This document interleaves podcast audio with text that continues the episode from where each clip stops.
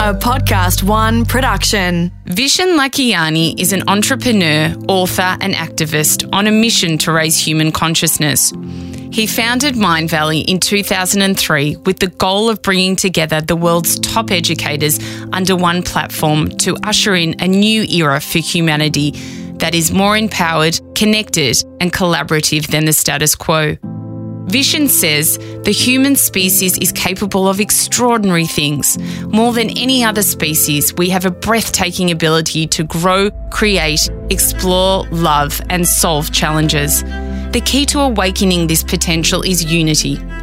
What follows is a conversation about educating people for success and human flourishing, bending reality through goal setting, and thinking big to change your life. I went from teaching a tiny little class at the Holiday Inn to 20 people to being able to launch my own transformational festival in two years. Today, I know that every time I'm doing something, I ask myself, Am I really thinking as bold as I can? Or am I falling into complacency? And I think it's an important question that everyone has to ask themselves.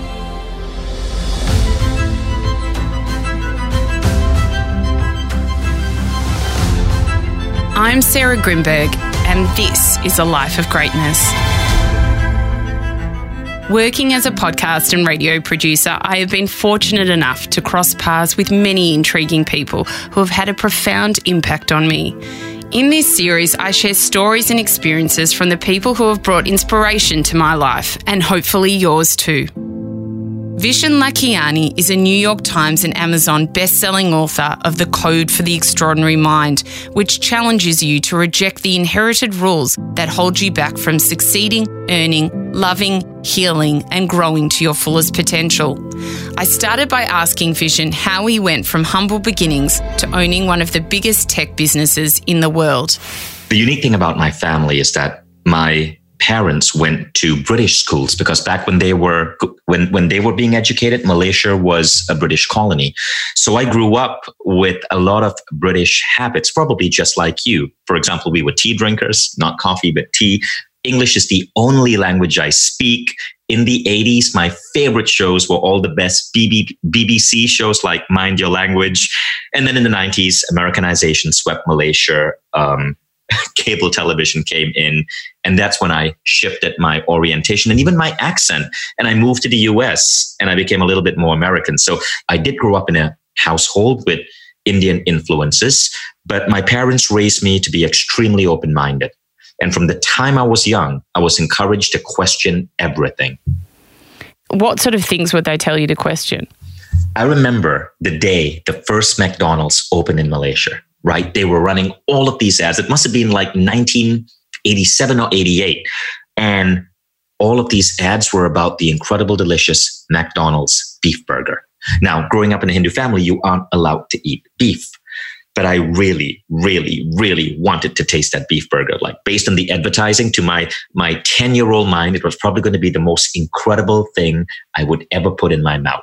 So I went to my mom and I said, well, why can't I eat beef? And my parents who and, and you know it was so brilliant that they did this. My mom said well it's because we come from a cultural tradition where people don't eat beef.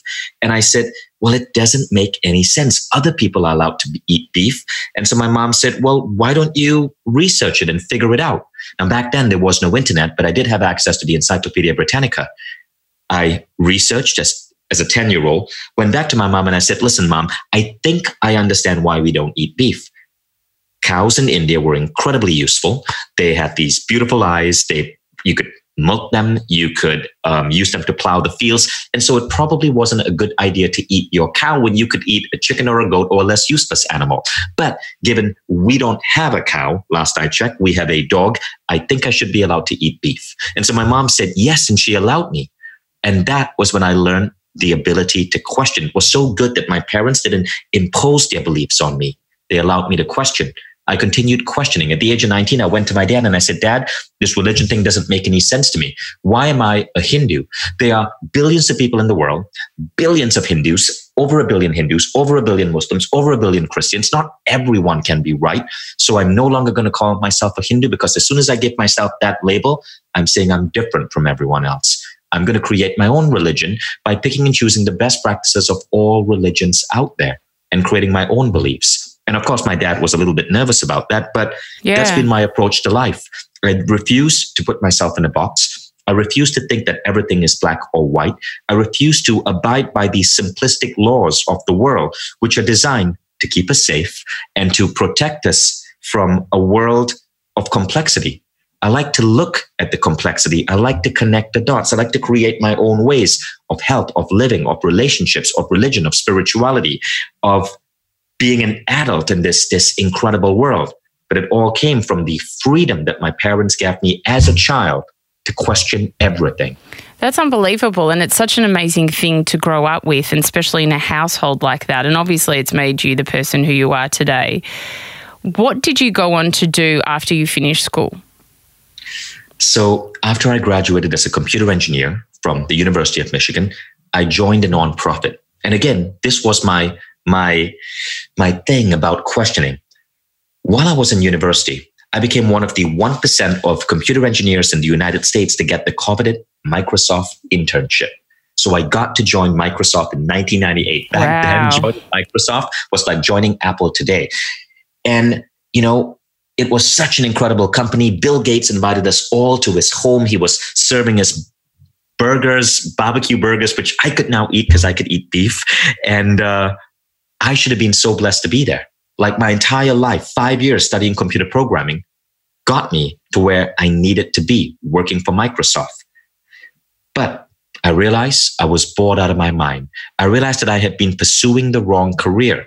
And so I decided to quit. I quit Microsoft 11 weeks in, and I decided to figure my life out. And I joined a nonprofit. And so I gave up my lucrative job in Microsoft to join a nonprofit because the values of this profit, it was called this of this nonprofit. It was called AIESEC, A I E S E C. Um, they focused on cross cultural um, mm. um, exchanges between students. It resonated with me. I decided to join AIESEC, and that was my very first job. What I mean, that's quite courageous doing that. So obviously, you get this amazing job at Microsoft that you said not many people are able to get, and then you decide you're bored, which I think a lot of people, unfortunately, would find themselves in. But what was it in you that said?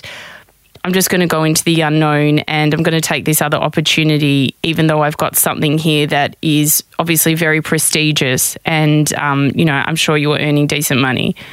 Right. Well, it, it was a couple of things. Number one, and I knew it even when I was young, when I was 22 or 23, when I got my first job, I refused to be the kind of person who would wake up every day miserable mm. because they were doing their job for a freaking paycheck. Yes. I wanted to wake up every day excited to go to work. I put passion, mission, and all the feelings you get when you're doing something that resonates with your soul before the paycheck or the title. I think the world today, we we create broken adults. Mm. We create a world where so many people wake up one day at the age of 40 going, How did I get here? Mm. Because they were conned by the education system to believe that life was simply about your salary, your title, and the amount in your bank account. I decided that I wanted life to be about travel, adventure, discovery, passion, meaning, doing good in the world.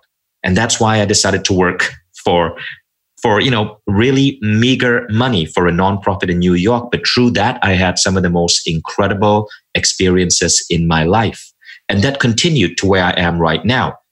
I'm not compromising. I want it all, and I look at life in true multi dimensions. I want great salary. I want a work that gives me meaning. I want incredible coworkers. I want the beautiful office. I want the ability to travel. I want to change the world you can have it all. The thing is, most of us believe that we have to choose. So I believe in looking at life from a 360 perspective, being very deliberate with my goals and going beyond the traditional BS goals that societal programming says are most important to us. That's uh, an amazing outlook on life in general. And also, you know, you obviously that's been your mission and you haven't stopped for a second and look what you've achieved. How did you go? I know that you had a very, uh, you know, you had a very pinnacle encounter with Bob Proctor. Can you tell us a little bit about that and how that changed your life whilst you were on this journey? Well, let's, yes. Let, so let's expand on the last idea, right? So the last idea was that you need to look at your life from a 360 perspective. Mm. You don't just set goals based on your career and your money. You set goals for things such as your emotional states. Like, how do you want to feel on a day to day basis? Your love relationships, your human experiences. Do you have the freedom to travel, to, to have enough vacation time? Goals for your health, your fitness, your mindfulness, your spirituality, and your money and your career. Now, in 2008, I found myself in an interesting position. Mindvalley was a small company. I think we had about maybe 18, 18 people. Yeah. We were doing we we were doing decent money, but not great money. It was kind of like just just stagnating. I was teaching meditation. I was also helping teachers, authors build their websites because I was a computer programmer. Now, one day I was in London teaching a class and Bob Proctor, who was one of my clients, I'd helped him with his website. So, you know, he was this incredible guy. His business was booming. He'd just been on the movie The Secret. He was so in demand, speaking all around the world. And I was so honored that he had asked me to help him with his back end website, the coding, the programming. So when he knew I was in London, he said, Hey, Vishen, why don't you come join me for lunch? So I joined him for lunch and he said, hey, Vishen, what brings you here? And I said, well, Bob, well, I'm here and you're going to be so proud of me. I no longer just build websites. I actually teach. And he goes, That's fantastic. How many people do you have in your class? And I said, mm. 30. And he goes, Well, that's kind of small. What are they paying you? And I, and I, and I mentioned this really, really tiny number. And he said, So let me, let me put this straight. So you've flown all the way to London and you're going to make two to three thousand dollars. And I go, Yeah, isn't that amazing? And I love what I do. And he goes, Vishen, that isn't enough. I hope you flew business class. And my face sack because I knew I was flying coach. So I said, no, Bob, I, I flew coach. Bob said, how many hours did you spend in the plane? I said, 22 hours. He's like, how many hours are you going to spend flying back? I'm like, 22 hours. I couldn't afford the direct flight. And Bob said, Vishen, Vishen, Vishen. Son, you got to think bigger. You're telling me you left your wife, you left your one year old son for five days, flying 22 hours coach to teach just 30 people for two to three grand. How are you ever going to achieve anything big when you dream so small? And in my mind, I was thinking, Thank you, Bob Proctor. How dare you tell me that I don't have my shit in control? It was denial, denial, denial. I was like, damn you, Bob Proctor, with your fancy suits and your slick hair and your awesome voice and your freaking amazing cologne smell. Yeah, you don't tell me what to do. But of course, none of that came out. I simply took it all in, finished the lunch. I taught my class Saturday and Sunday. And on Monday, I quit. I've been doing it for five years. I was so proud of what I did, but I quit. Wow. Immediately, I quit because I knew that sometimes in life, you got to destroy what is merely good to let something great enter. Mm. Today in my book, I call that concept the beautiful destruction. Destroy something that's merely good to make space for what can be great. And Bob Proctor was right. Now, I went home that day, I got on Facebook and I decided to change my Facebook about page to add a quote by Bob Proctor. And the quote was this, and it's now been 11 years. It's the same quote on my Facebook page. You can check it out. It simply yeah. says, Ask not, am I worthy of my goals? Ask, are your goals worthy of you? That's and amazing. So I thought, what is it that I should be doing? Well, I went back to build up my business. And two years later, I launched my next seminar. And my next seminar was at a whole different level. It was like comparing a bicycle to a Ferrari. My next seminar was A-Fest. And you can still go to afest.com, A-F-E-S-T.com and see it's this massive event. The world's best speakers come down. It happens in five star hotels. I'm the host, I'm a speaker, and entrepreneurs from all around the world apply just to get the right to buy a ticket. And I went from teaching a tiny little class at the Holiday Inn to 20 people to being able to launch my own transformational festival in two years because Bob Proctor gave me the massive kick on my butt that I needed. Today, I know that every time I'm doing something, I ask myself, am I really thinking as bold as I can? Or am I falling into complacency? And I think it's an important question that everyone has to ask themselves. I agree. And how did you go from speaking to Bob Proctor to in that two years having, you know, everything being so big and doing right. so well? What were the steps that you took? Well, often the steps have to do with going deep within and mm. identifying what you really want in life. A lot of us set really superficial goals. Now, the approach now, after Bob Proctor, this was 2008. In 2009, I was lucky enough to stumble upon Lifebook. Lifebook is the world's most advanced goal setting program. And today, Mindvalley, my company, just full yes. disclosure, we run Lifebook. Uh, we're the, the, we're the sole exclusive team that runs yes. Lifebook. And the founder of Lifebook uh, is, is, a dear friend. So I took Lifebook in 2009. And what Lifebook makes you do is it makes you look at your life from 12 different categories. And in each category, you spend hours going really, really, really deep. For example, let's look at um, love relationships. Yes you would go really deep to identify what is your vision for an ideal relationship. Then you'd look at what are your beliefs about love? And you'd really analyze those beliefs because so many of us grow up and take on BS beliefs about love. Beliefs such as relationships are ultimately going to hurt you, or beliefs such as all men cheat, mm. right?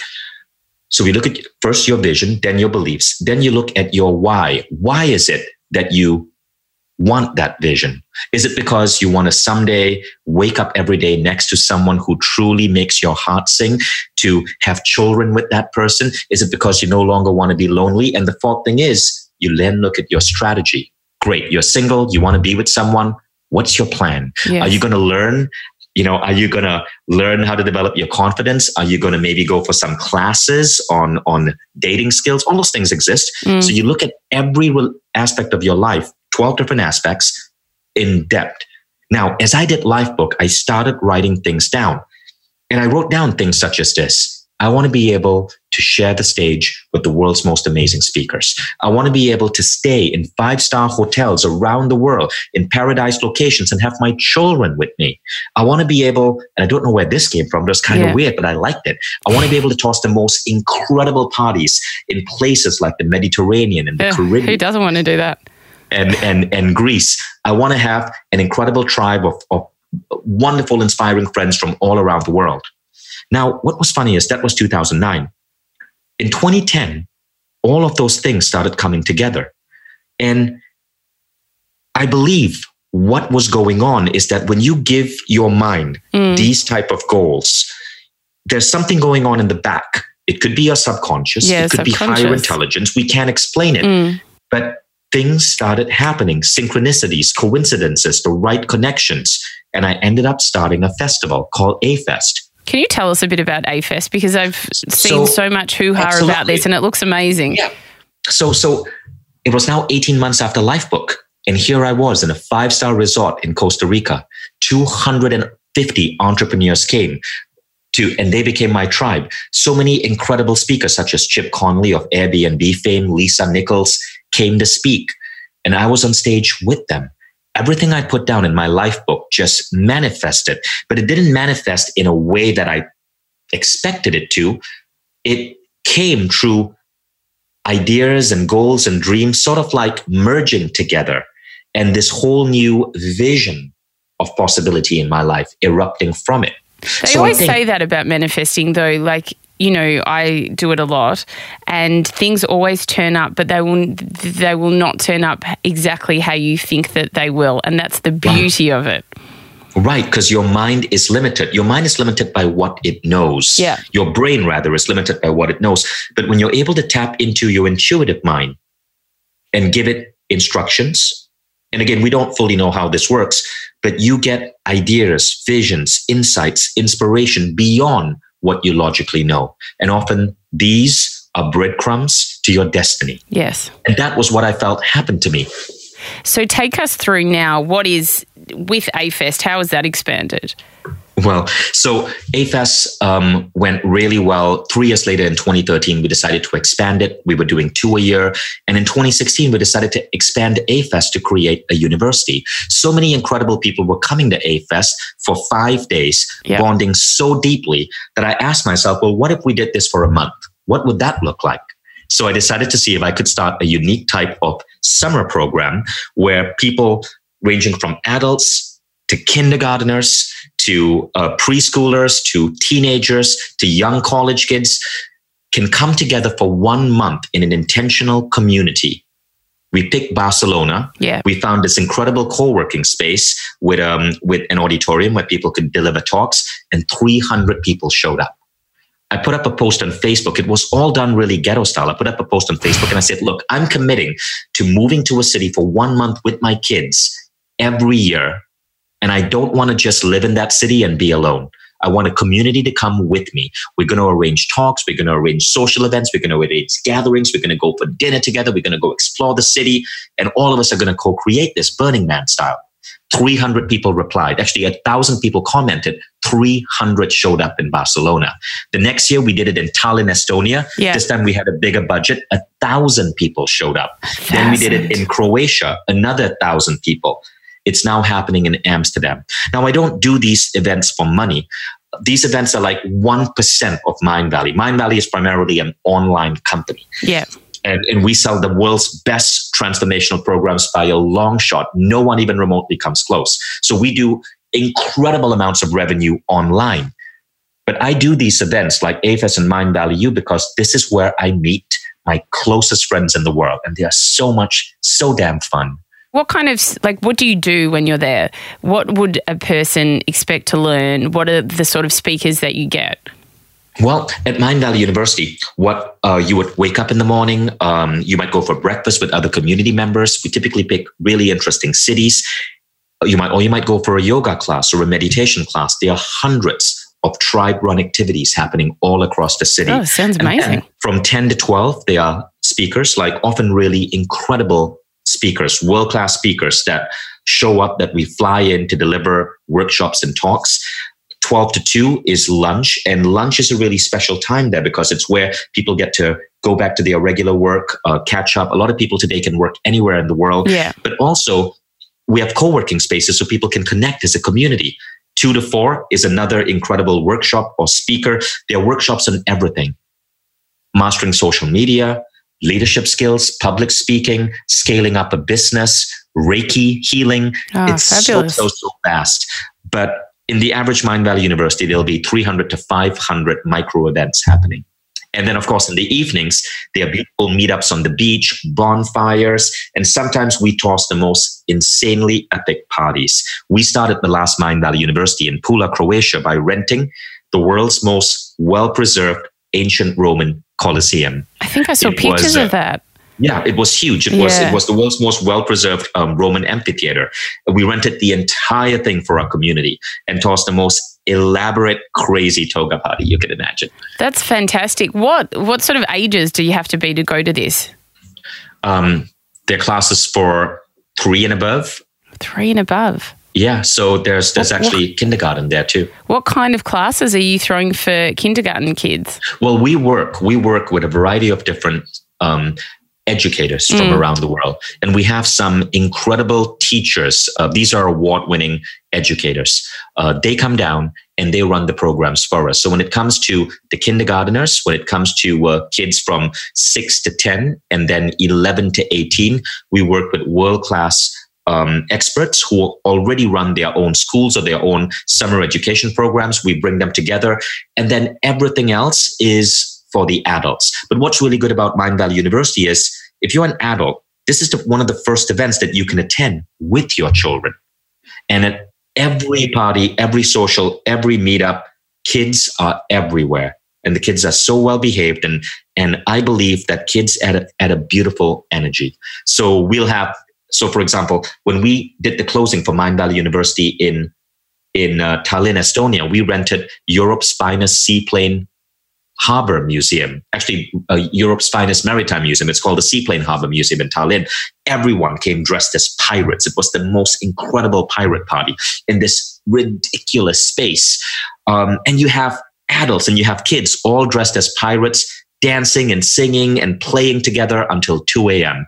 And I think it's one of the most incredible things you can do as a parent because your children experience the real world and they experience the real world with people who think out of the box. They grow up without the limitations which a traditional education program can place on them.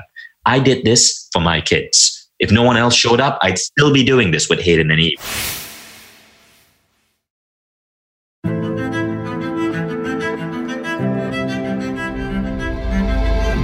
I know kids is a big thing, and I, this is what I love about you so much. Like you include children in everything you do. Where where does that come from? Because that's not often a common thing.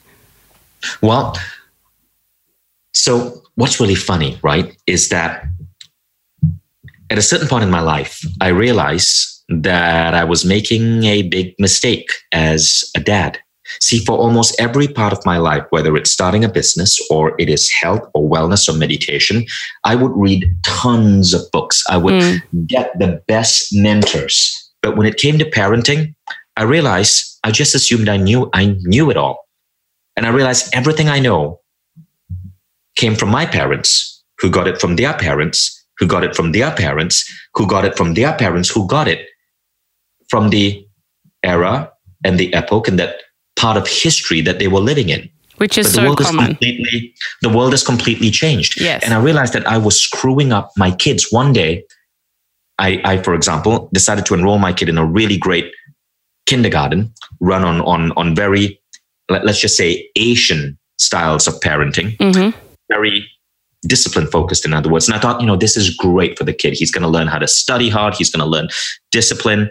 And Hayden shared a story with me. He must have been five or six. Uh, basically, they served him some food he didn't like. And it made him feel like he needed to puke. But he was so afraid to puke on his plate because he knew the teacher was going to discipline him or admonish him. So he decided to puke in his mouth and swallow his own puke. When he told me that, oh, that's awful. I was devastated. Yeah, that's like, really what sad. What the hell am I doing to my kid? I pulled him out of that kindergarten. And it's I funny how we that, have these pinnacle moments that we're like, okay, this has got to change. Mm-hmm. And I started studying the concepts of conscious parenting by Shefali Tsabary. And by the way, again, full disclosure, every time I find a personal growth program that I like, I just acquire it or bring it into Mindvalley or do a deal with the author. So the, the yeah, she, I've seen she does work with you, yeah. but she's amazing. So, so that's, yeah, so, fine. so Shefali now works with me, yeah. but I studied her work first and it completely transformed my relationship with my kids. My kids no longer have discipline issues in fact, the idea of discipline just doesn't exist in our world. The idea of bad behavior just doesn't exist. The kids are just children. We play together. We, we, we, we are close together. We are deeply close, but there's no such thing as discipline. I realized that like many parents, I was raising my kids to be mini versions of me so that they would do everything that I wish I had done when I was a kid. Mm. Wish I'd learned to play the piano. I wish I'd gotten a black belt in Aikido. So many parents do that. So they many. are imposing their dreams on their children. My kids get to do anything they want. If they don't want to go to school, you know, we'll have a conversation about it, that they make that final decision. My son wants to go to bed a little bit later than bedtime. He makes that final decision. And by giving them that power, they actually grow to trust their own voice, to believe in themselves, and they make the right decision. For example, once Hayden really wanted to stay up and watch TV. Mm was well past his bedtime. But I allowed him to make the decision. I simply shared with him some data on sleep and how children need a certain amount of sleep for them to function well in school. And I said, look, if you stay up, odds are when you go to school tomorrow, you're going to experience this drop in cognition. You're going to feel a little bit sleepy. You might feel a little bit groggy. You might not do as well in PE. So you decided, and he said, you know, dad, you're right. Just give me 15 more minutes. And that was it. Now I never have to worry about his bedtime. It's now been five years. He always makes his, his own decision when it's time to sleep. And discipline disappears when we give a kid trust. What I learned from studying parenting so well is that the parent's biggest job is really two things. Yeah. Number one, keep your kids safe, yes. right? Keep them safe from harm and danger. And number two, protect their beliefs. Most parents accidentally implant dangerous beliefs on their kids. They make the kids doubt themselves. They make the kids feel unloved. We do all of these bullshit tricks that we learned from our parents, mm. such as look at me when I talk to you. Hey, are you listening to me? Go stand in that corner. All of those damage a child. A style, a child who is sent to a corner, for example, mm. that's one of the most dumb things you can do as a parent. I know, and there's so many, so many people that I've interviewed who are, you know, neuroscientists and heads of epigenetics have all said the same thing. What you got to do is you got to keep your child safe. That's number one. Number two, you got to protect their beliefs. Yeah. So if your child's in the corner, think about the beliefs he's forming. I'm here because mom doesn't like having me around. I'm here because mom thinks I'm a bad person. Therefore, I am a bad person. I'm here because I failed. I'm here because mom doesn't love me anymore. We got to protect the belief. So here's an example. Once I was driving my son somewhere. He was on he, he, he was on the passenger seat and he asked me a question. And at that time, my CFO from Silicon Valley calls. And I know when my CFO calls, shit has gone wrong. Yeah. So I got to take the call. So yeah. I pick up the phone and I'm like, um, hey, what's up? And then I realized I never bothered to answer Hayden's question. Immediately I realized this belief rule. So I turned to Hayden and I said, Hayden, your question is so important to me. And I love spending time with you and, and answering these questions because I learned too. But Omesh called and I got to take this call because something may have broken um, with part of our business.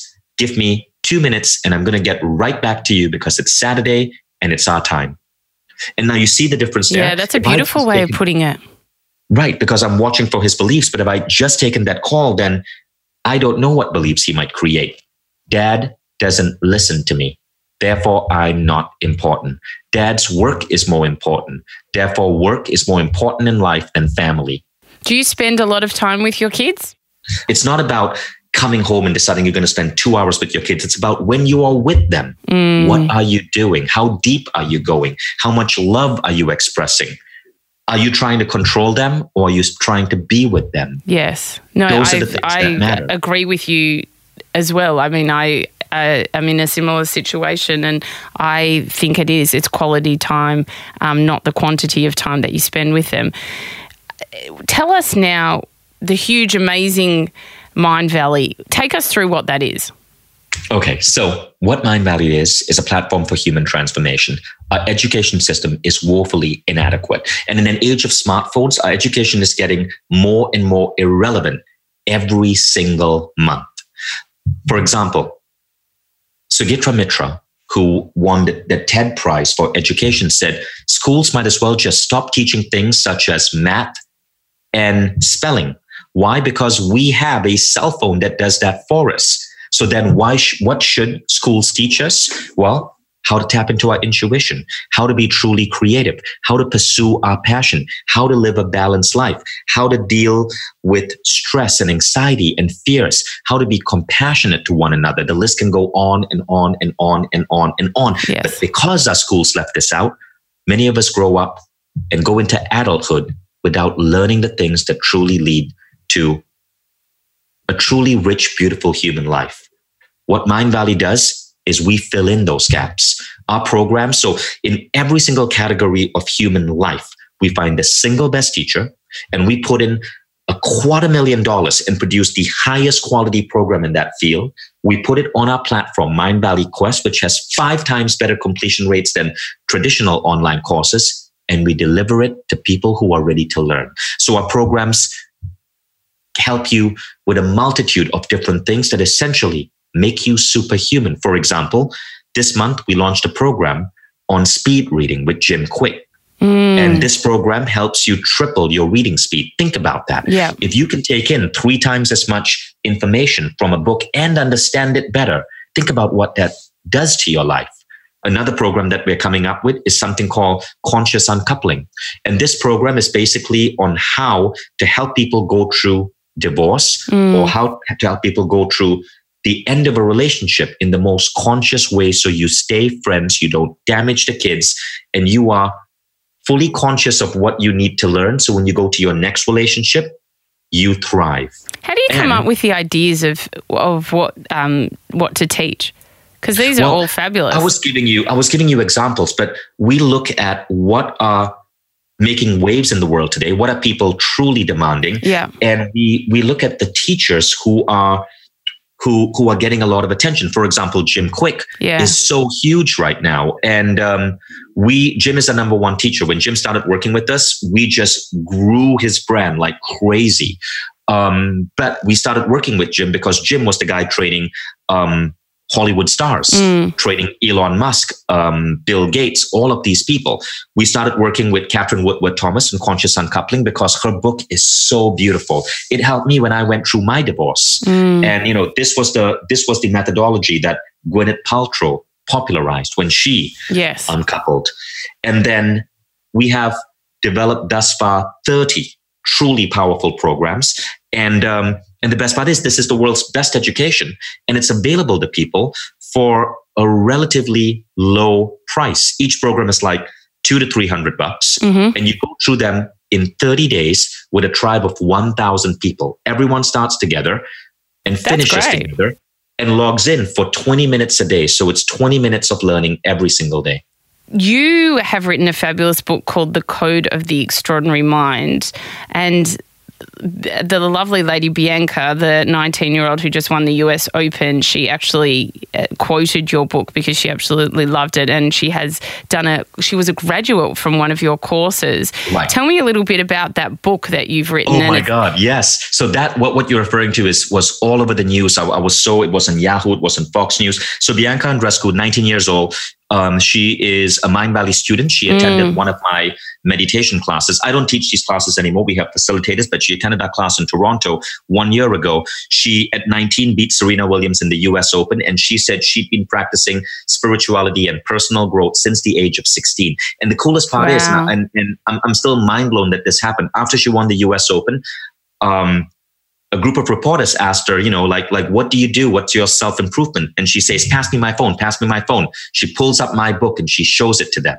And it was all over the news. It's amazing. So we never go out there. I work with a lot of celebrities. I never go out there and ask for testimonials. The testimonials you see are these celebrities who, on their own, mention my book or my work to the press. Yeah. So Bianca was last week. what do you, what do you cover in that book? So the Code of the Extraordinary Mind talks about 10 different laws or principles that you can adopt into your life. These are beliefs that you put in to your being Yes. that elevate you in terms of what how you experience life.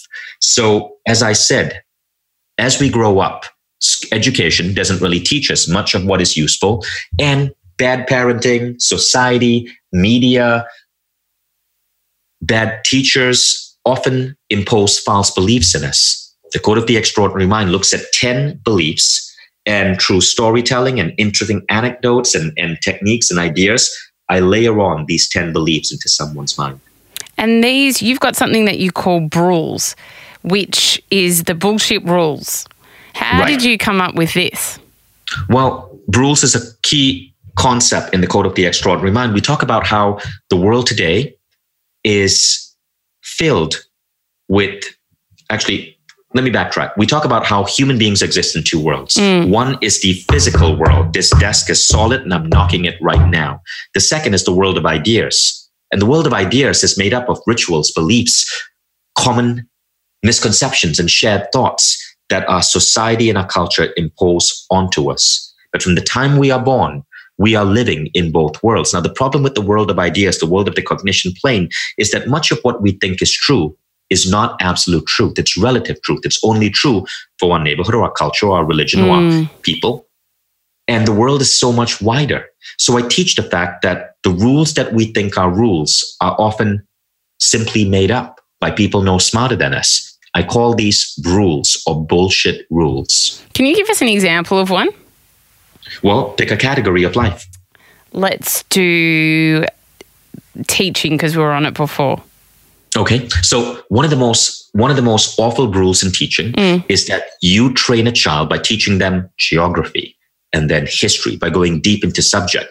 Jack Hidary, who is one of the um, uh, the guys involved in Google's education project, he explained to me that the best way to teach a child is through directed learning. In other words, you don't teach a kid math or history or geography or mechanical engineering. You give them a project. Build a solar powered car.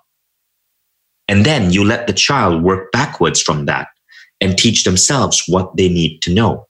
This creates incredible enthusiasm. It creates learning on the go, and the children are more likely to learn much faster.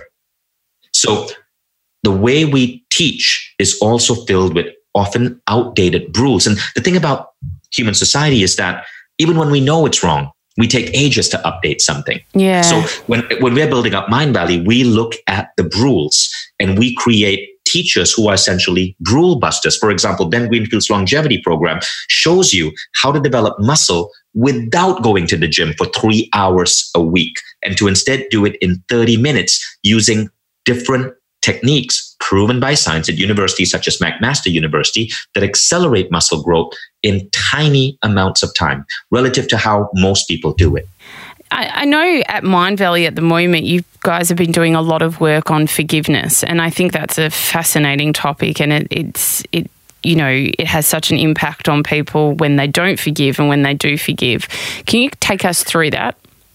Absolutely. So, forgiveness is one of the most powerful practices you can bring into your life. Science is showing the following, right? So, Dr. Jim Hardt uh, at the BioCybernaut Institute found that forgiveness increases alpha level amplitude and right left brain coherence. Let me mm. tell you what this means. And, and I'm, I'm dropping these words because I want people to understand that this is more than a meditative practice. It is rooted in science. Yes. What this means is that you're able to meditate to go deeper, to increase your states of creativity, to keep your body more refreshed. Other, other studies show that forgiveness can reduce um, back pain. It can improve your heart functioning. One study showed that forgiveness, this was in Israel, they showed that forgiveness increased endurance. Wow. A study in the Netherlands showed that forgiveness improved your vertical jump. Think about that. When you practice forgiveness, you're able to jump higher. Seriously?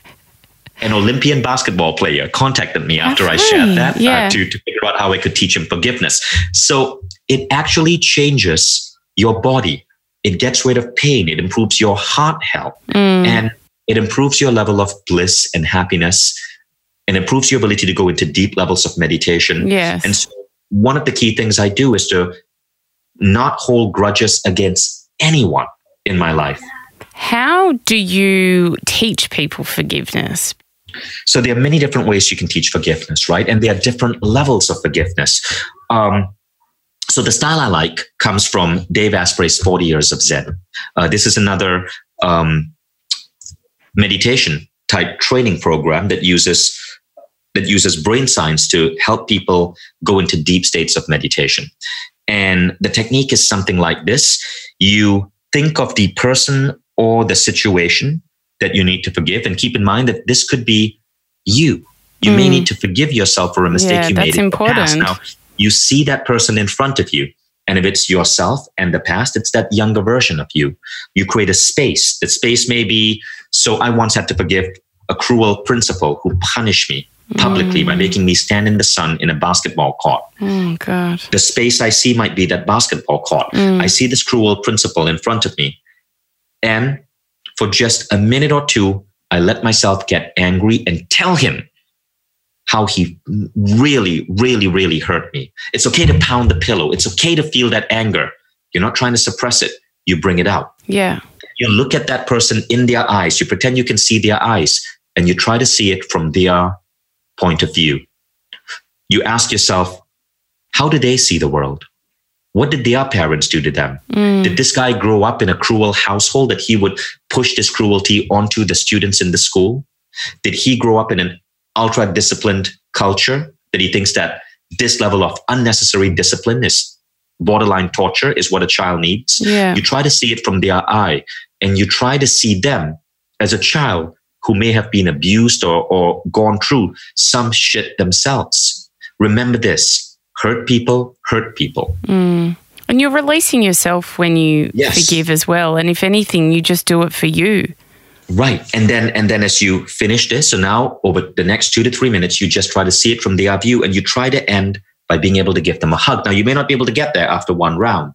You do it again and you do it again and you do it again until at the end of that you feel like you can give them a hug and they no longer or the memory of what they did no longer bugs you. Again, for really serious crime, mm. rape, abuse, it could take it could take multiple session, sessions. Yeah. But you aim to get them a hug. Now, as you go higher in forgiveness, you start to understand a really important concept from the philosopher Neale Donald Walsch, and that is the master truly, the master never needs to forgive because the master truly understands. Oh, I love that. What this, what this means is that when you reach a certain point of mastery, as Neale Donald Walsch talks about in Yeah. his Conversation with God book series, forgiveness is no longer even in the picture because you truly understand that you and the other person are merely one. Hmm. It's And so that- true. And that, as Neale says in his book Conversations with God, God has sent you nothing but angels. A really, in other words, every person, even those who harmed you, were there because of some degree of soul pact Yes. that needed to happen. So you could go through some suffering that you were that you were required to go through to learn. Mm. I So- totally believe that. Yeah, and, and, and for people who find that idea intriguing, read the short story that Neale Donald Walsch wrote. You can find it online. Yes. Search for the little the little soul and the sun. That's beautiful. Knowing what you do now, which is obviously a lot, what would you say to your 20 year old self? Oh, I'd say whatever you're going through, just trust it. Don't worry about your grades in college. They're not going to mean anything. Just try to pass so you don't disappoint your dad who's paying for all of it. don't worry about getting the right job. You are destined to start your own thing and I, you're going to be fired three times. Don't worry. It's not a bad thing. Just learn from it and don't hate on anyone who fired you. They're mm-hmm. actually giving you the ultimate blessing. And trust life, meditate every day, take care of your health, and get really, really, really clear on your dreams. That would be what I tell my 20 year old self. That's beautiful. What inspires you? There's so many so many different things um, i'm inspired by young kids who are looking to make a difference in the world like greta thunberg you know who's helping remind us stupid adults that we need to do something about global warming like malala who reminds Yes. people about bravery and compassion um, i'm really inspired by the youth of today and what they're doing to help save this world from the stupid decisions that my generation made What is a life of greatness to you? It is basically two things. It is a life dedicated to self actualization, meaning your most important thing is personal growth.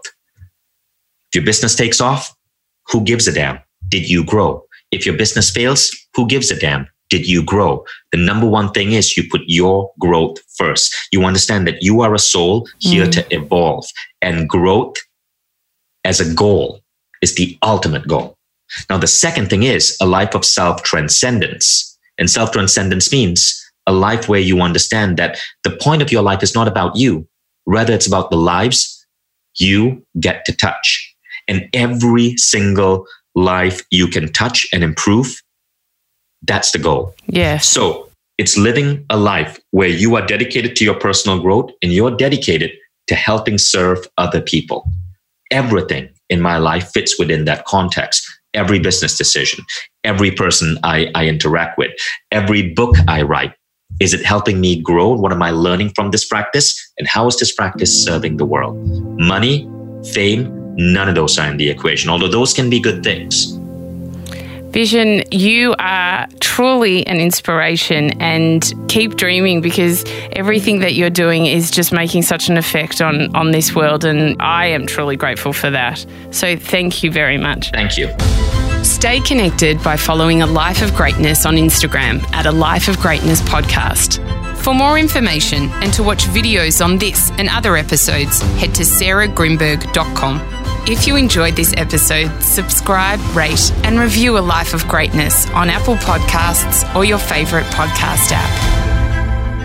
A Life of Greatness is a Podcast One Australia production. Executive producer is me, Sarah Grynberg. Audio producers Matt Nikolic and Darcy Thompson. Special thanks to Grant Tottiel for bringing this dream to life. For more episodes, head to podcastoneaustralia.com.au.